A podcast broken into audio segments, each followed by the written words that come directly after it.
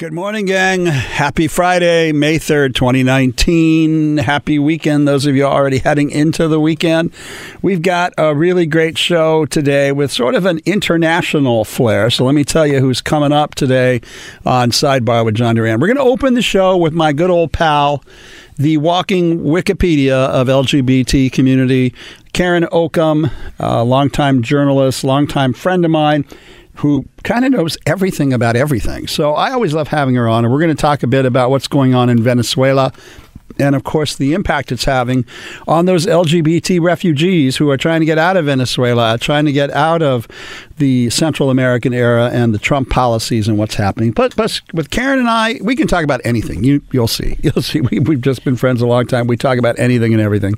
And then after Karen, my second guest is Pezhman Khan, young gay man in his 20s who was raised in Iran and served in the military. And, well, let's just say being gay in Iran and in the military, not a great combination for anybody, anybody at any time. And so he'll be talking about his experiences in Iran. And then to wind up the show, my third and final guest, David Ayón. David is a professor. He is an author. He has written extensively about the empowerment of the Latino community throughout the southwestern United States.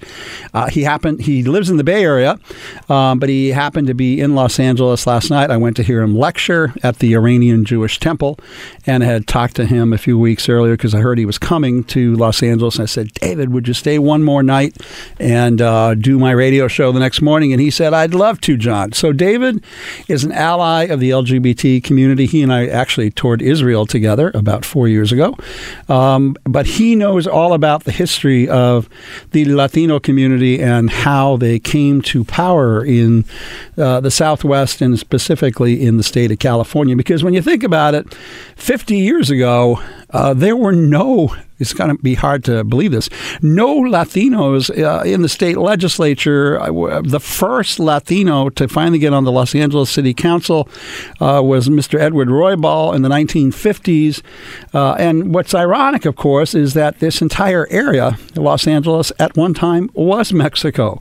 And so to not have any Latinos in government in positions of power from until the 1950s to where we are today, where we have three constitutional officers who are Latino in the state of California, the Attorney General Javier Becerra, the Secretary of State Alex Padilla, and openly gay Latino Ricardo Lara, the state of California Insurance Commissioner.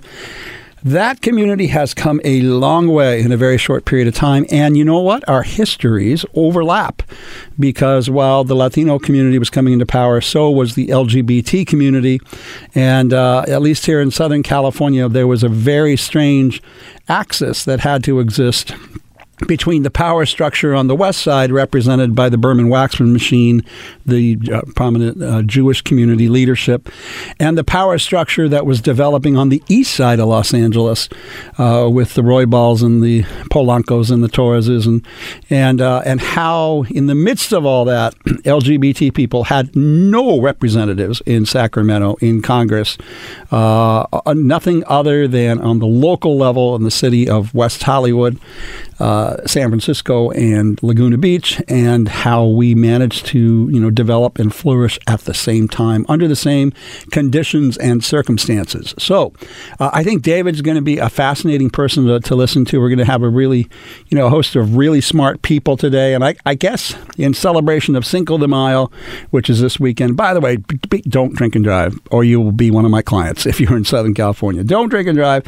Have a good time. But we're going to have an international flair this month. And throughout the month of May, I've got a lot of really good pals coming on. Lori McBride, who, was the lesbian leading the Life Lobby in the early 90s when we were struggling for equality, long before we ever got to gays in the military or marriage equality. She was at the forefront of the struggle. She'll be coming on the show. And the legendary Cleve Jones, my old pal, who was the assistant to Harvey Milk, created the AIDS quilt, and an author and just an absolute wonder and joy.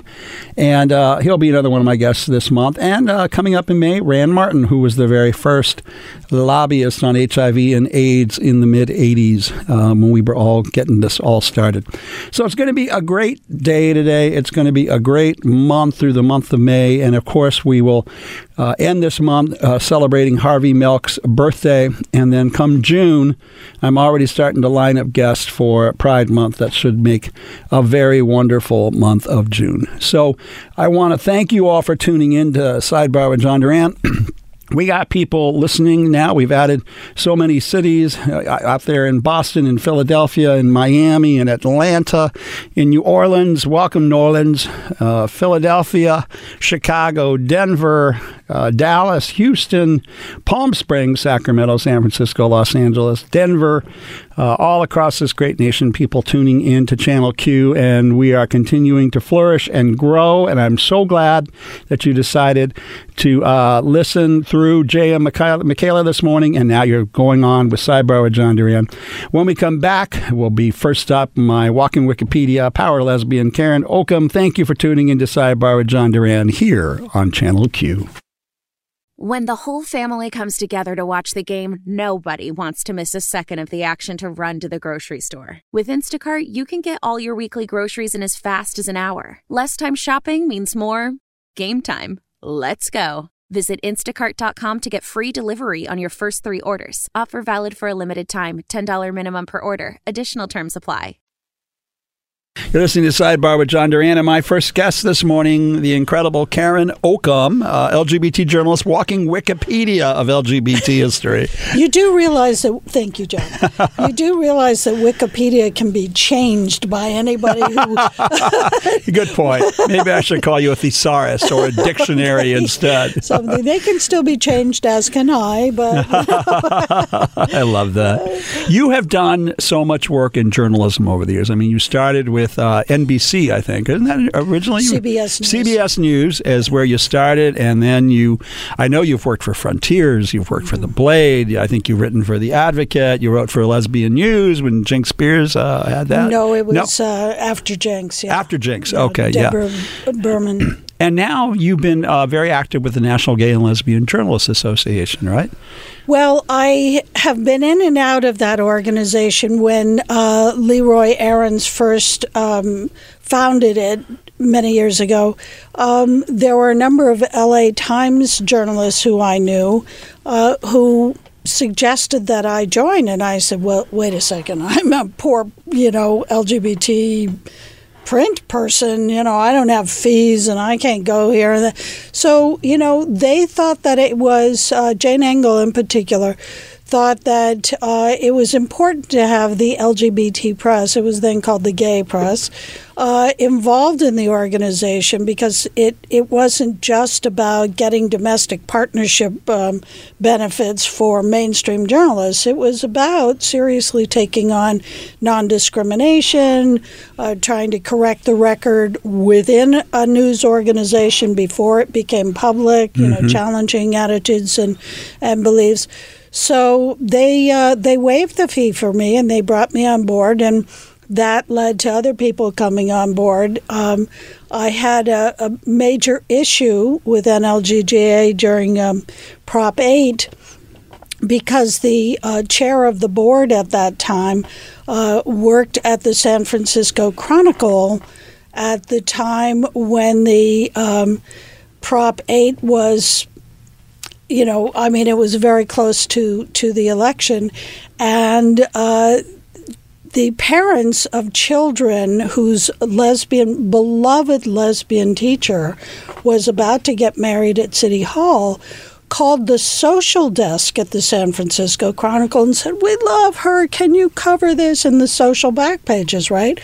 Well, that was taken over by the political desk, which then called the Yes on Prop 8 campaign and said, "Did you know that this is going on? These parents and their kids are going to show up at City Hall to congratulate their teacher who is being married at City Hall." This is within that brief window after the California State Supreme Court ruled that we had the constitutional right to marry. And then, you know, they essentially created the cover story by taking it over from the social pages, not telling the parents. So the yes on, this is Frank Schubert and all those anti-gay folks, showed up, took pictures, wound up publicizing it. The parents were aghast because they were against Prop 8, which did take away the right to for marriage equality, and you know, the whole point of NLGJA was to talk within the news organization to say, wait a second, you cannot create news like this. Which is what they were doing. So I became very upset about that. That front page image of children waiting for their beloved teacher who had just been married, that was publicized and used by the Yes on Prop 8 folks as a campaign thing, using the kids' images without the parents' permission. The parents had a news conference. Nobody covered it. On and on and on. So I just flipped out because here's a NLGJA person in the middle of all of this who could have stopped that, right? And at least alerted the no on Prop 8 people. So here, I think here's the question you're getting to: do we need an LGBT press? I mean, we've got Rachel Maddow and Ari Melber on MSNBC, and of course the darling I'm blanking on his name, Anderson on CNN. Anderson Cooper. Yeah, Anderson Cooper on CNN. Yeah. But I mean, who else told the story I just told? Well, right. They never bring their LGBT identities into any of their reporting. Rarely. Unless it's pertinent, you know, both in terms of like commentary and full disclosure. I mean, Don Lemon came out and he talked about being abused, for instance. Right. Rachel talks about when she was a member of ACT UP in San Francisco for a bit. Mm-hmm. She was studying public health at the time. I don't know. Anderson took a long time to come out, but in answer to your question, yes, of course. I mean, the story I just told is a sort of a very major behind-the-scenes story of how and why Prop 8 passed in California by the voters, overturning a constitutional right. So who else is paying attention to things like this? I mean, as you well know, the next morning after Prop 8 passed, all these kids went, what? I didn't know my rights were going to be taken away. Right. You know, Lori McBride, you were talking about Lori McBride. She tried so hard, as did you, to get folks to pay attention to our AB 101, right. Our Civil Rights Bill, AB 101, which, by the way, was first introduced by Art Agnos, a Latino, in the early 1970s, and finally it came to the fore and was going to be signed. Pete Wilson promised, Governor Pete Wilson, if he was elected, he'd sign that bill. He vetoed it. Major explosions happened around that, but you and Lori McBride tried very hard, working with Frontiers and other publications, to draw attention to it. It wasn't until it was vetoed, just as Prop 8 was passed, that people started paying attention. Yeah. Now things are so crazy, especially around the AIDS crisis. The AIDS crisis brought a lot of attention to, you know, why there is a need for the LGBT press. But right now we're in a constitutional crisis. You know, LGBT rights, transgender rights in particular, are being rolled back, stopped. I mean, this new HHS law, this guideline is, you know, allows for the conscience, a religious conscience clause. So if a doctor decides that he or she does not want to give a lesbian, you know, fertility treatments, or a transgender person any treatment and help in transitioning whatsoever, or perhaps even, you know, dispensing AIDS treatments, they can say, hey, it violates my religious conscience, my religious beliefs, so I'm not going to do it. That's happening.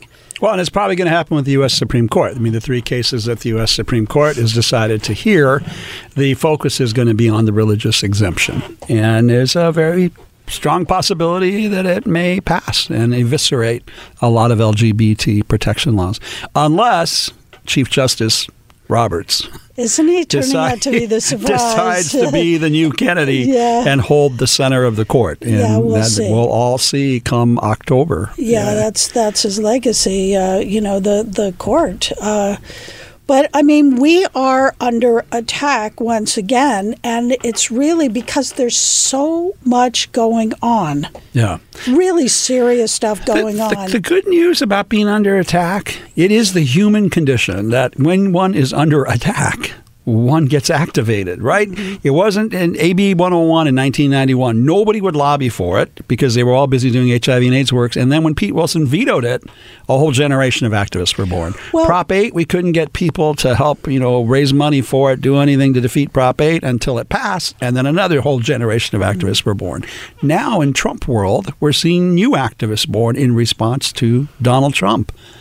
Yes, but more on the state and local level. I mean, because nobody's getting traction in D.C. whatsoever. I mean, the House is on its way to passing the Equality Act, and, the whole intention of that is not only to provide federal protections, but to raise awareness. The problem is it can't break through in terms of explaining what the Equality Act is, because there's so much, and Mitch McConnell's never going to allow it to see the light of day in the Senate.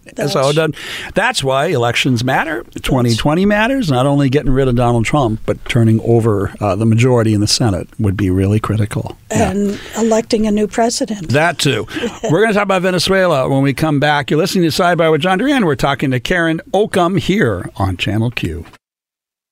How powerful is Cox Internet? Powerful enough to let your band members in Vegas, Phoenix, and Rhode Island jam like you're all in the same garage.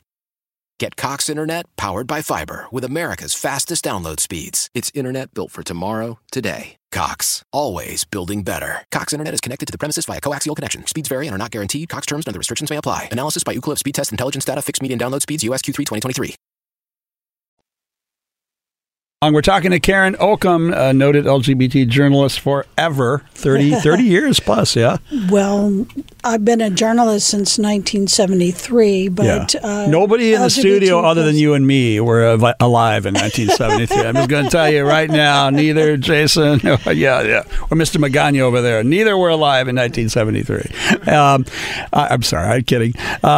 Let's talk about Venezuela for a second. So I think whenever the issue of immigration comes up, LGBT people are like, is that an LGBT issue? You're darn right it is. Mm-hmm. Darn right, because there are people being persecuted all over the world. In fact, my next guest came here from Iran, a place where homosexuals are treated by stoning them to death as one of the options for homosexuality. We're put to death because of their sexual orientation. And that's certainly true in parts of Central America. And so a lot of the refugees coming out of El Salvador and Guatemala and in Venezuela are escaping persecution and oppression. But sadly, the Trump administration is now holding them all at the Mexican border, not allowing them to seek refugee status, not allowing them to enter without paying a processing fee when they basically don't even have money to feed themselves. Mm-hmm. And so rather than Lady Liberty, Statue of Liberty standing there with her lifted torch to welcome people who are escaping persecution from all over the world, we see instead a wall.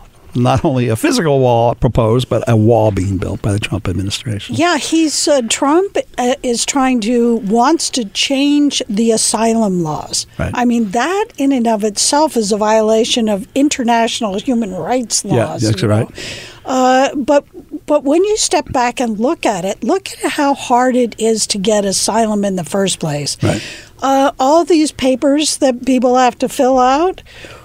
You have to explain in the papers and then before an immigration judge. And by the way, the backlog is like 800,000 cases, including for immigration, including asylum. But I mean, imagine you know, you're fleeing violence, especially in our cases, LGBT cases, trans cases in particular. You're fleeing LGBT violence. You turn yourself in, which is what you have to do in order to say, I am seeking asylum. You're mistreated.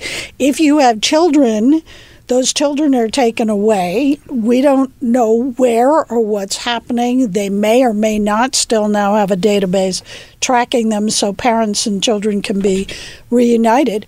But imagine without a lawyer filling out these complicated forms in which you have to justify and explain why you need asylum. Let's say you're a shy Catholic lesbian who has been repeatedly raped by the police that you went and first you were raped, then you went to the police to say, I've been raped, help me, then you're raped again. So even your so-called protectors aren't protecting you, they're violating you. And you have to, you know, how as a shy Catholic girl do you even explain that you're a lesbian, let alone that you've been raped? To these uncaring people on a piece of paper, an immigration judge, ICE people, and then you're placed in a detention center, more of which are becoming for-profit. They're ICE detention centers, but they're for-profit. There's a trans woman named Alejandra that Bambi Salcido from Trans Latina Coalition is trying to help now. She's the longest-held detainee asylum seeker. She's trans.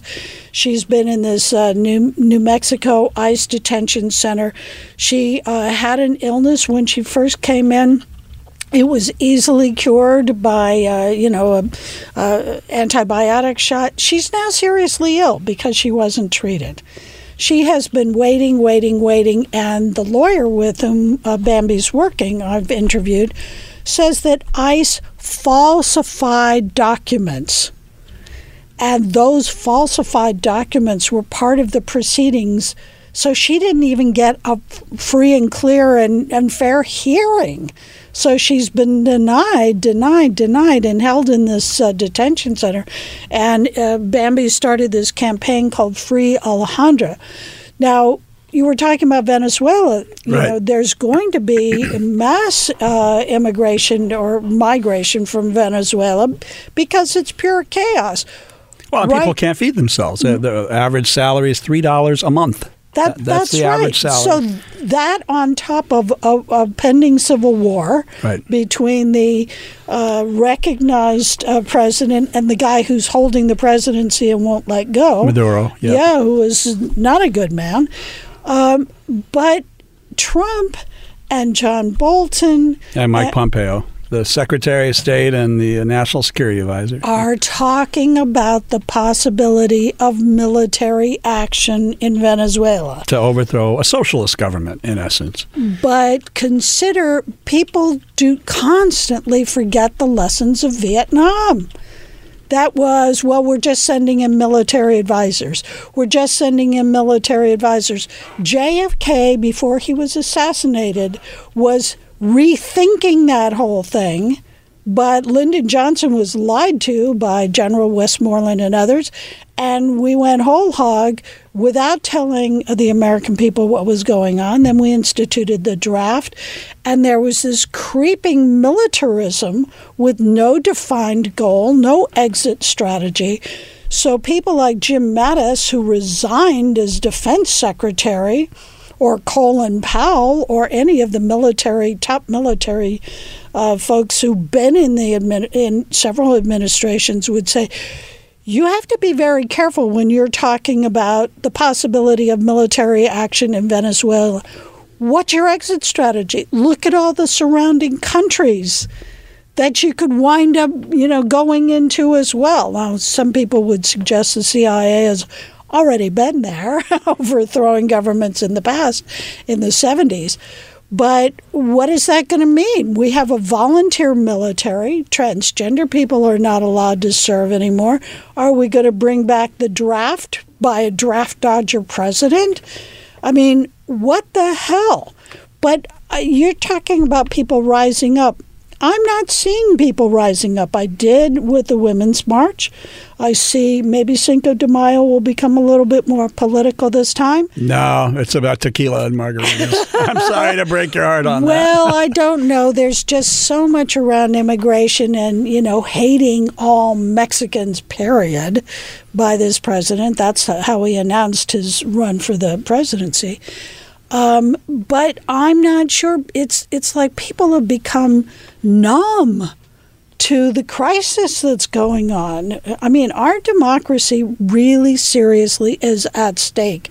And, you know, we as LGBT press are finding the little niches where we can talk about that. Openly gay Representative David Cicilline, for instance, in the House of Representatives, is on the Judiciary Committee. That's a gay way to get into looking at what the hell is going on with the Judiciary Committee. But we're having our rights rolled back, and we're not in the streets over that. Yeah. So everybody is kind of like numb and on hold talking about the 2020 elections. What's happening in the meantime? Yeah. No, very good point. I think part of it and part of the issue is the way in which communication occurs now. Mm-hmm. Historically, communication occurred through three major networks who produce the news, hopefully in a neutral fashion. Now with hundreds of media forms and with internet and with access and information available on your phone at your fingertips 24 hours a day. And irresponsible outlets like Facebook. Yeah. Who say, oh, First Amendment is the most important thing. They've only gotten around to banning real serious hate groups and hate speech like Alex Jones. All right. Well, this we'll save for another show because there's something we could go another 20 minutes. Where when we come back, we'll be talking to Pezshman Khan, gay Iranian in the military in Iran. And thank you for listening to Sidebar with John Duran here on Channel Q. Celebrate and save at Ashley's Anniversary Sale. With Hot Buys, your choice of colors starting at just $3.99. Ashley Sleep mattresses starting at $2.50. Plus, receive a free adjustable base with select mattress purchases. And shop top mattress brands like Stearns & Foster, Tempur-Pedic, Purple, and Beautyrest Black with 60-month special financing only at Ashley. Subject to credit approval. No minimum purchase required. Minimum monthly payment, down payment, tax, and delivery may be required. See store for details. And Jason, I have no idea who that is. You're going to like lecture me. I'm going to get my millennial lecture of the morning. Who is that? Sir, that's Katy Perry. Oh, of course it's Katy Perry. Of course it's Katy Perry. You're here on Channel Q, Sidebar with John Duran. We are still here with Karen Ocamb, noted LGBT journalist, and we've just been joined by Pezshman Ghiassi. Welcome. Thank you. You're also a millennial. Yes? How old are you? 29. 29. You're a babe. I'm not even telling you how old Karen and I are. We're somewhere between 40 and death. That's where we are. Welcome to the show. Thank you.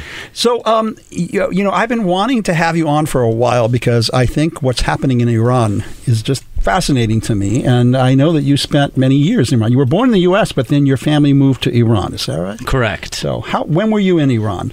I moved to Iran when I was 10. And I lived there till approximately when I was 25. Okay, so you spent 15 years in Iran, yeah. And were you closeted gay at the time, or tell me about being gay in Iran? Being gay in Iran is being alive, and being gay in Iran is probably a miracle. Okay. I could put it that way. Being gay in Iran is equivalent to being a woman. Actually, in all honesty, it's very interesting. They see you as an eye, as of not a man. Suddenly you're just a woman and you're treated like one. And I learned there also how awfully women are treated at the same time. Mm. How are they treated by those in power, whether it's politics or religion? Condescended, no rights, regardless of the stance, usually, no matter how strong you think the power you have in hand is, still the right goes with a man. So it goes with dominance. That's just about it. And that's primarily then men who are in political leadership or religious leadership. 'Cause it could be from anywhere, from your own household to presidency. Mm. That's just how things run there. Okay. So while you were in school, I mean, when did your being gay ever come out and become an issue? Yes. When I was 16, I had a diary. My father found it was laying out in the open, it wasn't just simple strolls on the beach with this guy I have a crush on. It was, let's just say, some very dirty fantasies I had written down in there. And my father had read it, and he lost his temper. He ran to the kitchen, and I still remember how clearly how he swifted the knife from place. I just heard a sharp cling, and I dashed to my room. I sealed the door shut, and I was quivering for hours. Eventually, he relinquished and just, he walked out, and I didn't see him for months. So that was my first encounter of coming out gay, and after that, it was, I felt that somehow it just wasn't so hard. I was confident about it. But yes, it was not a very friendly encounter, not very accepting, and not very fun. Yeah. You could put it that way. You know, Karen was a journalist during the Iranian Revolution, right? Yeah, right? Yeah. 1979. Wow. So I remember the whole takeover by the students and, you know, the support for Khomeini. And the imposition of Sharia law. I mean, it was the overthrow of the Shah of Iran, which is why there's so many, frankly, Iranians in the United States, because they fled the revolution. They were doing very well, middle class, rich people under the Shah of Iran. Yes. And after the revolution, they all fled. I mean, I was in New York at the time, and I remember actually helping somebody who was fleeing. Meanwhile, in Beverly Hills, well, now we have the Shaws of Sunset, but, you know, at the time, it was really, really critical because we started seeing the imposition of Sharia law, where it was a religious state, and you were talking about women not... you know, I mean, having to wear the whole... burqas and... That's what it's called in English? Yeah. What do you call it in Iran? Chador. Yeah, the exactly. Black veils, it's called chador. How many languages do you speak? 7. Wow. Considering English. English? With Farsi, French, Spanish, Italian, some Arabic and Turkish as well. But could I ask, when you went back for that period of time, it was probably around the 1980s, right? What did you see? How did you see that country change? Well, I had never actually been to Iran when I went there. I was only 10. I grew up there, so for me, it's still considered home at the same time. But if anything... it was just an exacerbated situation, more corrupted than what you saw before the revolution. And it's just getting worse day by day, actually. So if anything, no improvement. That's a certainty. Mm-hmm. And our relations between U.S. and Iran are pretty bad right now. They're really, really pretty bad. Yeah. Now, when you were... why did you leave Iran? Well, your family then moved back to the States? Well, I had been trying to actually recruit from Iran, come back to America, but I was stuck there because the Persian law is, if your father is Persian, you're considered Persian, not based on where you're born. That's not how it goes. In Iran, there's a mandatory to do the military service, though my family was not really okay with that situation because they knew if I had gone there, I would have been, apologize my language for saying this on the radio, but I would have been raped. And this is something I had already experienced when I was 18. And neither I or my family were willing to let me feel that again, to go through such a trauma again. So we had to postpone. I didn't go, and I was stuck in Iran until a new law came saying that gay men are exempted. I went to a doctor. Hold on. We got to go to commercial break, but Sorry. This is a fascinating... Don't forget where you are. Okay. We're going to pick up right where you left off when we come back here listening to Sidebar with John Duran on Channel Q. As we turn the corner into the new year, a lot of people are looking to get healthier. That includes Hero Bread, who have just launched their new recipe using heart-healthy olive oil. Hero Bread serves up 0 to 1 grams of net carbs, 5 to 11 grams of protein and high fiber in every delicious serving. Made with natural ingredients, Hero Bread supports gut health, promotes weight management, and helps maintain blood sugar. All with no compromise on the taste, texture, and bready goodness you expect from your favorites. Now they're listening to their fans and updating their recipe with olive oil, an antioxidant-rich oil that's been shown to reduce cholesterol and minimize the risk of heart disease. Try it today with code HERO10 for 10% off your purchase at hero.co. That's code HERO10 for 10% off at hero.co. Titanium by Katy Perry still? No. By Sia. I am so bad. I am so bad. Okay, gang. I know all you millennials listening around the country are like rolling your eyes collectively at me right now. I'm sorry. I've actually met Sia. She's actually Persian.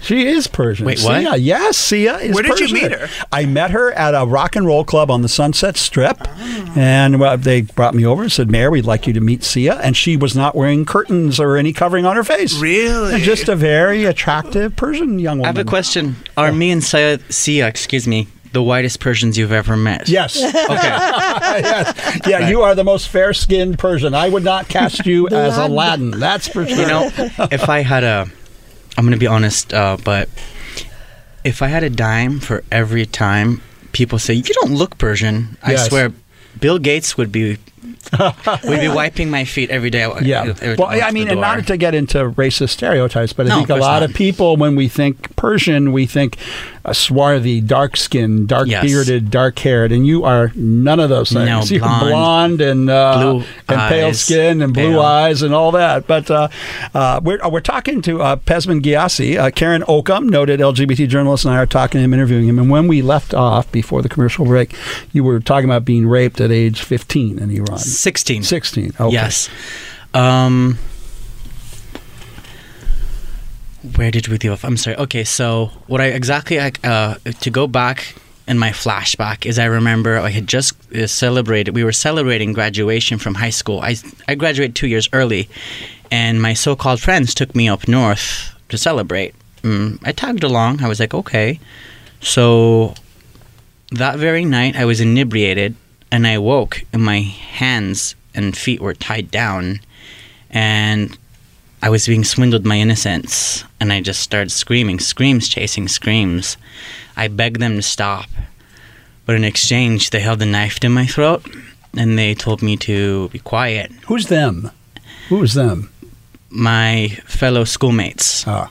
And they told me to also keep my eyes wide open to make sure I watch it all. Because apparently I deserved it, and for this reason I will be burning in hell. So these were men who identified as heterosexual in Iran that were raping you to prove their masculinity or their manliness. Yes. Yeah. Which goes to show that rape is more of a power issue. It's about power, not sex. Rather than sex. Yeah. Yes. Yeah, yeah. It's more than that. It's not just a pleasure. It's more of a degradation. That's violence. It's degradation and violence is what it is. I'm sorry that happened to you. Yes. Yeah, yeah. Thank you. And so you left Iran and you came back, and then you not that simply. I didn't. Okay, let's hear about it. While after, actually, poverty took the stealing wheel of my life. I was so poor, I couldn't feed myself. I can't name how many nights, my intestines gnawed each other from hunger, so I started to do prostitution. I was shamed a lot. I won't lie. It's not what you see here where you come and you pay for a guy to come and do his thing and leave. There it was a lot different because, hence I remember once, there's a feminine little touch to it that you need to have and that they expect from you. I'll never forget... one of the worst encounters was there was this elder man. He would force me to put on stockings. And I asked him, I said, I'm here to please you. Why must you shame me? And he smirked and he said, well, your shame is what pleases me. Mm. So, yes, like you said, dominance, shaming, degradation is the criteria of how it goes there. Under Sharia law, you could have been what? For being homosexual or for being a prostitute, a male prostitute in Iran? The only way to for the law to be able to do anything is only if they see you in action, if you're caught in action. They cannot take you in as a homosexual and just end your lifespan because you have a certain appearance. It doesn't work that way. But you will be traumatized walking the streets. That's a fair share of honesty. I thought that you could be turned in, or people could tell on you if they snitch on you. Yeah, report on you. But they need to. It needs to report of sexual activity, not just for the existence of you being a homosexual. No. Mm-hmm. Where is your family while all this is going on? My father still lives in Tehran. He visits here and there. My sister lives in Orange County, along with my paternal side of the family. I guess I meant when you were in Iran and all these things were happening and you were hungry and you were starving and you were male prostitute and you were getting raped. Where was your family? My family, most of them, they actually live here. Most of them, they're in Orange County. So there wasn't much to do. And my mother lived here at the time, in America at the time. And unfortunately, I had this very hot head with a lot of pride I carried. So at the time, I would say I'd rather die than ask for help from anyone. Just make it on my own. But I think that's you raise a really important point, which is that even though this is a religious, ultra-right religious country, prostitution still exists. Yes. And it's like a dirty little secret, if you will, including being a male prostitute. And the whole, not only shame about that, but exchange of money and gifts and having, young boys, as live-in partners until you're, until the guy is tired of them. It's mostly, for the main part, it's those who are actually more delicate looking with more baby face, those who don't have facial hair, lighter features, or either they're thin and lean, or even if they're, a little more meaty maybe, because that's, again, another feminine thing. It's crazy. I can tell you that. We've got less than a minute. Why don't you tell our listeners about, I know you're writing a book, you've got a website. Tell us a little bit more about that. The book is inspired by the horrific events of my life, written in the form of a fairy tale. I've actually just commenced a fundraiser for it on the site Indiegogo.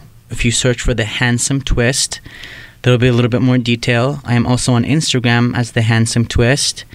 All contributions would be highly appreciated. Even a dollar is a dollar.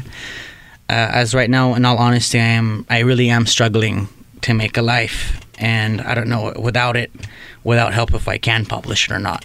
So, Pezhman, you've had quite a life journey, and I appreciate you coming out and sharing some really intimate parts of your life with our listeners. Thank you, John. That's very, very nice. Thank you. Thank you. Gang, we're going to take a quick break, and then we'll be joined by David Ayón about the history of Latino politics in the southwestern United States. You're listening to Sidebar with John Duran here on Channel Q. Love the flexibility of working in all sorts of places? Well, working on the go seamlessly requires a strong network like T-Mobile. We have America's largest 5G network, so whether you're on a video call at the park or uploading large files at the coffee shop, we have the 5G speed you need. Whatever takes you on the go, T-Mobile's got you covered. Find out more at T-Mobile.com/network today. Coverage not available in some areas. See 5G device coverage and access details at T-Mobile.com. You're listening to Sidebar with John Duran, and I know some of you think I'm Irish, but I am Latino, 100% Latino, Mexican, American. When I first got elected to the West Hollywood City Council, people thought I was just tan, but I was the first Latino elected west of La Brea in Los Angeles County. At least that's what I've been told. You may correct me. You may know people who were on the West Side before me, but I got elected in 2001, and at the time, I was the only Latino sitting west of La Brea until Tony and his wife came along in Santa Monica. In Santa Monica. So we're talking to David Ayón. I still have Karen Ocamb, our walking lesbian Wikipedia of LGBT history, and we've been joined by David Ayón. Welcome, David, to the show. Thank you so much. Now, I've known you for a while because you and I toured Israel together, but you are a noted scholar, professor, author about Latino politics and the Latino power and how Latinos rose to power, primarily in the Southwest. Yeah? You're very kind. And you're not mentioning any clandestine activities. Yet. The interview's just started. You wrote a great book, and thank you for giving me a copy, Power Shift. Kind of details a lot of this history. But I got to hear you lecture last night at the Iranian Jewish Temple. It was a conversation. It was a conversation. I took it as a lecture, but I learned so much, even in that hour and a half that I was listening to you about the history of our people. You know, our people, the whole Southwest, of course, was once Mexico. Right. All of California, Arizona, New Mexico, Nevada, parts of Texas, and I know you're from the El Paso area, right? Yeah, right on the border, yeah. Yeah, and so just a little bit about the history of this whole movement of Chicano-Latino power. So. Well, the thing that, I'm not a historian, I'm a political scientist, so I'm sort of treading with political history on the historian's turf. But the thing to know about the long cycles here, right, was obviously since what is now the entire Southwest, from Texas to California, when it started, really its transformation was under Spanish colonialism, when based in Mexico City as the what was called New Spain grew and expanded and came all the way up here, and then of course it passed from being part of the Spanish Empire to independent Mexico in the 19th century, in the 1800s. And some of the same people, including in the book, their families were there and got there in the Spanish period. They saw it become part of Mexico. Then they saw it become part of the United States. But in that hundreds of years, when it was part first of the Spanish Empire and of independent Mexico, obviously all of the towns were Mexican towns. They were run by Mexicans. They were populated as such, including Los Angeles, founded first in the colonial days, but then becomes a city legally in the Mexican period, an act of Mexico's Congress. California's representative at that time, even though California was not a state of Mexico. Alta California was a territory, but it had a voting representative in Mexico's Congress, and he lobbied and got L.A. promoted to city status, and even got it designated formally as the capital of Alta California. Hmm. It was in constant battle with Northern California. Of course, once this becomes part of the United States, all of that is swept away. As I often say, as I understand from the historians, even up through the 1870s, California becomes a state in 1850, right? All of the territory becomes part of the United States by 1848 with the treaty with Mexico. And into the 1870s, at least, in Southern California and much of the Southwest, not so much Northern California because of the gold rush, which changed things really fast. With the arrival of the railroads and a lot of people, mainly from the Midwest, the people that came in the first or second phases of the U.S. control of the Southwest, and especially in L.A., were not immigrants from Europe. Or even second generation, they were essentially white U.S. American immigrants from Ohio, Midwesterners, right. And Los Angeles became the biggest Midwestern city, except that it was on the coast, and the what had been a predominantly Mexican or Mexican origin population all the way through the 1870s.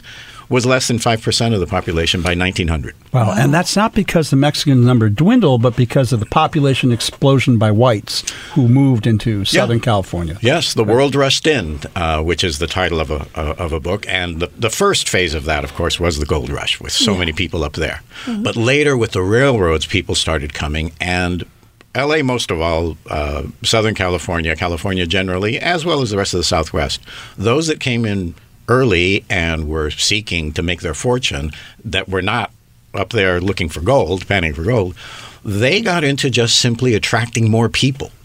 It was a classic, or a couple of classic books about L.A. talk about how L.A. didn't have gold, and it really didn't have other natural attributes at that time that would draw people, other than perhaps the weather. But growth itself became LA's business model. Just bring more people in, build homes, just keep expanding the population. That's what it was about. Now, of course, at that time, what that meant is that for a long time, the proportion of the population that was of Mexican origin just shrank to, minuscule proportions. And you had... certainly by 1900, you had no Latino, Hispanic, Mexican-American elected officials anywhere in California. None.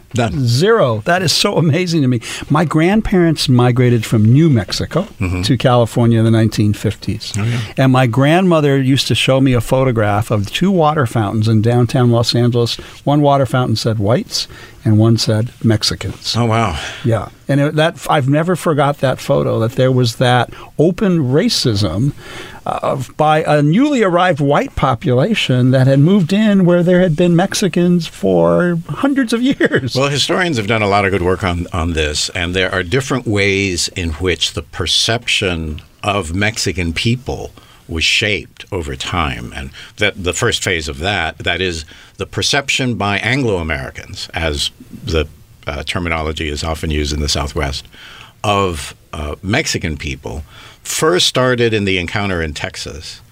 There's a great slim volume on that by a great historian, and it's called They Called Them Greasers, in which, remarkably, having exhaustively looked, I mean very thoroughly looked at letters and diaries, he could not find a single positive reference to a Mexican in diaries, journals, publications in Texas prior to, I don't know, maybe throughout the 19th century. I mean, not one. And he cites many, many observations that were quite prejudicial. Yeah. Now, what I would say, just to balance this out, though, is that what we're talking about is what was then part of Mexico. And Mexico has always been, continues to be, a very unequal society. Very stratified, very hierarchical, a lot of exploitation and discrimination. It's not like there isn't. There absolutely is racism in Mexico and throughout Latin America. Against more dark-skinned people. The darker your skin, the more discrimination you experience in Mexico. That's right. There's that very strong component of colorism, and it goes even into the ideology that was institutionalized in the colonial period, in which they divided people up in terms of their ancestry into racial castes. The caste system, the castas. There's even a whole genre of casta paintings that show you these different combinations. What do you get between a cross between a Spaniard and an Indian, or a Spaniard and an African, and then on and on and on, all the way down. It would just it's like a periodic table. So you're saying that it's We got to go to commercial. I'm sorry. Hold that question, Karen. Hold that question. We got to go to commercial. We thank you for listening to Sidebar with John Duran here on Channel Q. Tecovas is a terrific boot brand, and they're bringing a fresh perspective to heritage boot making. So they've carried forward all the time-honored traditions and quality you find in a great pair of cowboy boots, but they've innovated on comfort, style, and service. As someone who tries to pursue a minimalist lifestyle, I highly value quality over quantity, and I'm telling you, you can't find a higher quality boot than Tecovas. Their Western boots for men and women are handmade from the most premium leathers with over 200 time-honored individual steps. Also, did I mention that they are Austin-designed, Texas-tested, and handmade down in the boot-making capital of the world, Leon, Mexico. And also, if you've ever wondered if you can pull off cowboy boots, which is something that I was thinking, you should pull on a pair of Tecovas and you'll see. Just do a quick search for Tecovas on social media and you'll see how adorably styled these boots can be. Visit tecovas.com, that's Tecovas.com, and point your toes west. David Ayón is our guest, and Karen Ocamb is co-hosting with me this morning. David, I was born in Lincoln Heights, although it's more like the Flatlands is where I was born. The Terrace is where I was born. And I remember when I was growing up, kids used to say, when did your family come across the border? And I'm like, oh, no, man. Your border came across my family in 1849 because the Durans and the Madrids and the Jimenez and all my family tree, we've just always been in California, Arizona, New Mexico for hundreds of years. We've always been here. Yeah, always been here. I think that a lot of Latinos have that experience as well. Well, and there's the actual history, which is true, and it's reflected in all kinds of place names all over the Southwest. There's also the fact that even having become part of the United States is still neighboring Mexico. It's proximate to Mexico. And that proximity and the nature of geography, and when I teach a class on politics, I start with geography. Much of the Southwest, much of the West, has no real difference from northern Mexico. Mm. You have very similar mountains, deserts. What Mexico doesn't have are the sort of Great Plains that the United States has that becomes this fantastic breadbasket, but especially producing wheat. But that continuity was noted a long time ago. Like the first really great author that charted this history was Cary McWilliams, the Californian Cary McWilliams, who was one of the founders of the ACLU and ran The Nation magazine for a long time. But he was here, and he wrote a slew of books, and he talked about that continuity between you could move, especially in earlier times when the differences were less pronounced of the built environment, you could move sort of without even noticing that you'd crossed any significant territory between Mexico and what became the Southwest United States. And that has allowed people to really bond over time. You had those who came up from Mexico and settled Texas, New Mexico, Arizona, California. They developed their own local identity. It was a local part of the broader Mexican identity. Here, they came to call themselves Californios. And, of course, there are the original Tejanos in Texas. And in New Mexico, they actually wind up rebranding themselves to try to distinguish themselves, those who had been there for hundreds of years, from Mexican immigrants that come later. And so that's where the start of Hispanic identity starts. Mm. In New Mexico, they took to calling themselves Hispanos. And the basic reason for that was because the territory had been transferred as a result of war, and nobody wants to be identified with a losing side and a foreigner to boot, right? So they made their claim. No, we were here before Mexico was independent, which they were, right? So that's why they probably, to a certain extent, actually identified more with Spain than with Mexico. But there was a big aspect there of pressure. Of the way in which the defeated people and people from that defeated country were seen and were treated was certainly not nice. It was not status. It was not complimentary. And so what they chose to do, what the Hispano identity that emerged in New Mexico chose to do, was to emphasize we were here first. At least we were here before this became part of the United States. Hmm. I'd like to ask you a question. Well, I was going to ask a question about race, but that's so complicated. Hmm. Let me ask you about your book. Okay. It's titled Power Shift, and the list of names that you've included is Gloria Molina and Polanco. And as I remember, when I first started covering LGBT politics here, I had to get a crash course in Latino politics here. Uh-huh. And those two, as I understood it, were sort of representing two different power bases in Los Angeles. So power shift, what are you shifting from to? What is your power shift from to? The basic thing is, having just described some of this, is how what was once a region, a territory that was settled and named and explored. This is, of course, without disparaging or neglecting the Native American history, but this is the part of the history that relates to Latinos to today. Having settled it, this was their land. How they became totally marginalized. It's not that all of that is in the book, but the fact is that they became marginalized, excluded, unrepresented, and as the book does say, subject to racialized treatment in all sorts of public services, but also society and culture. And that was a pushing aside, which accounts in part for why we still think of the east side of L.A. as being the Latino side or the Mexican side of L.A. They were pushed aside away from the center. And practically halfway through the 20th century, you still had no political representation. So this book focuses on the rise of Latino politics, where it came from, how it was developed. It was invented because it didn't exist before, starting with Ed Roybal, who first runs for city council, L.A. city council in 1947, loses, then runs again in 1949. Now, there are various stages there. There's Roybal. It starts with Roybal and Esteban Torres. They wound up both in Congress. and then goes to Richard Alatorre and Art Torres, who really shook up Sacramento when they got elected. That wasn't until the 1970s. Polanco, Richard Polanco and Gloria Molina literally succeed in the office that they held, Art Torres and Richard Alatorre. But they weren't allies like the way Alatorre and Art Torres were. They competed first for the same seat. They first competed for a seat being vacated by Art Torres. And ever since that, which was a very bitter election. And what year was that? That was 1982.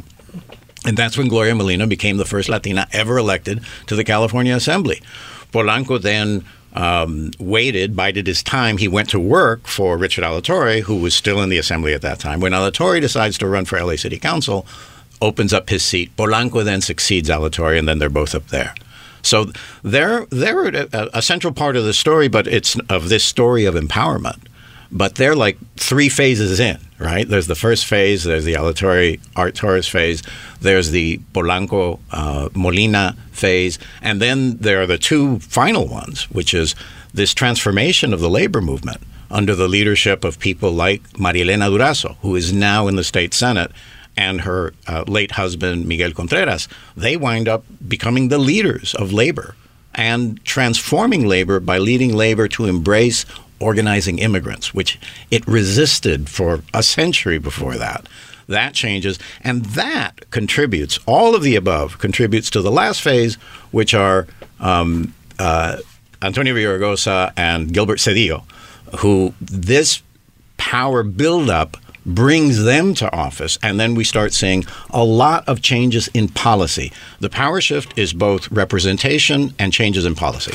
David, we have less than a minute. Can you tell our listeners maybe a little bit about your website, your book? How can they get more information if they were intrigued by all this? Yeah, sure. Well, I put some, I'm not totally absent on social media. I do have a work site that is named for Power Shift on Facebook. There is also a website that contains videos, very nicely produced videos, of a number of book events that we had. We started with a spectacular launch in LA City Council chambers. It was led by the mayor, and we had 6 of the 8 living principal figures in the book were there. It was packed. We've had other big events, and we have another one coming up at UCLA. People can look for that announcement on Facebook and elsewhere. We're going to have a big event on the 14th at UCLA. We've been at USC and at a whole number of other places. On YouTube, you can find under Power Shift Book. If you look for that, you can find the videos of those events and a lot more about the book. That's David Ayón, A-Y-O-N, with an accent mark, Ayón, talking about Power Shift. David, thank you for joining us here on Sidebar with John Duran. I appreciate you staying one extra day to be able to come live in studio. Thank you. It's been a great pleasure, Mr. Mayor. All right, thank you. Thank you for tuning in to Sidebar with John Duran. We'll be right back here on Channel Q. Old Man Winter here. If I had it my way, it would stay winter all year long. Short days, wind chill, black ice, and a good polar vortex. Oh, heaven. Wait, is it getting warm in here? Your cold snap is over, Old Man Winter. Spring has arrived. Spring. Spring is here, which means it's the perfect time to get away in the Hyundai you've always wanted. Visit the Hyundai Getaway Sales Event, where you can get great deals on all of our award-winning Hyundai models, like the tech-filled Tucson and Kona, as well as the spacious Palisade. Enjoy wherever you go with the peace of mind that comes with America's best warranty and 3 years or 36,000 miles of complimentary maintenance. But hurry in. These deals won't last. Add more joy to your journey at the Hyundai Getaway Sales Event. Now get 0% APR or up to $1,500 bonus cash on the Hyundai Tucson. Now, during the Hyundai Getaway Sales Event. Offers end soon. Call 562-314-4603 for details. Welcome back, gang. What an incredible Friday this has been. I want to thank all my guests who appeared today. Karen Ocamb, our, LGBT, I call her walking Wikipedia. She's just really been a bright, shining star. She has documented our LGBT history for the past 30-plus years. And if you ever get invited to her apartment there, her entire apartment should be a museum. I'll just say that, because she's got a little bit of everything in every which way. And I want to thank Pezhman Ghiassi for coming by and talking about being gay stay in Iran and the things that happened to him while he was there. And finally, David Ayón for, I could sit and listen to David talk for hours about the history of Latino culture and Latino politics.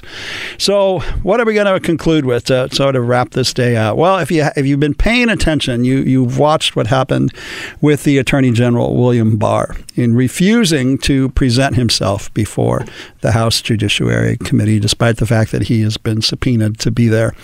And what we are watching is a constitutional crisis in action. Benjamin Franklin said, "We give you a republic if you can keep it, America. If you can keep it, we give you a republic, we give you a democracy." And the founders of this country established a balanced system of power that would be shared by three co-equal branches of government: the executive, the legislative, and the judiciary. And we all know this, right? We had it in civics about having the balance of power between the three institutions. But what we are watching now is unprecedented. It is a power grab. It is a concentration of power in the executive branch by a reckless, brash New York businessman who has no respect for our history, has no respect for our culture, has no respect for our constitutional foundation, and instead is here, in his words, to shake things up a bit. Well, sir, our Constitution has worked quite well for 250 years. It has been the established foundation that has brought the greatest democracy in history into its permanent place in world history and allowed women and LGBT people and racial minorities to struggle for equality. And it has been that balance of power of keeping the executive in check that's prevented greater disasters. We now watch to see what you will do in Venezuela, Mr. Trump, whether or not you will attempt to use the U.S. military force in order to force a socialist government out of place. And we will watch you very carefully so that we do not repeat the mistakes of Vietnam all over again with the executive use of power. And we will continue to fight you because, in the end, the judges who sit on the Supreme Court, including the two that you put there, have got to decide whether they, too, will be lackeys for Donald Trump or whether they will stand for something greater than Donald Trump or your time in the White House, for the constitutional foundation that our creators and our founders presented for us, that the executive left unchecked would become a tyrant. And tyrants were something that our founders opposed, because whenever there was that sort of concentration of power, a great deal of oppression, discrimination, and violence against humanity occurred throughout all of bitter Europe. And our founders watched religious wars, and they watched monarchs come and go, and they decided to create something quite different and quite unique. You are now challenging all that with your presidency. You are thinking that you are above the law, that you are king, that you can defy subpoena, defy process, and try to leave yourself unchecked, as if you were running a corporate boardroom in New York City again. You are not Donald Trump. And you are about to see and learn a lesson, I think a very painful lesson, about what happens when the American people finally rise up and realize what you are up to. First, through our congressional representatives to keep you in check, with the Speaker of the House and her lieutenants on the Judiciary Committee, the Government Oversight Committee, and the Banking and Finance Committee, which includes Angelino's Adam Schiff and Maxine Waters, above others. And you will see what happens when you are placed back into check. And as all these issues end up in the federal courts and the federal judiciary, we will see if our federal jurists have the backbone to do what is right under the principle of the law.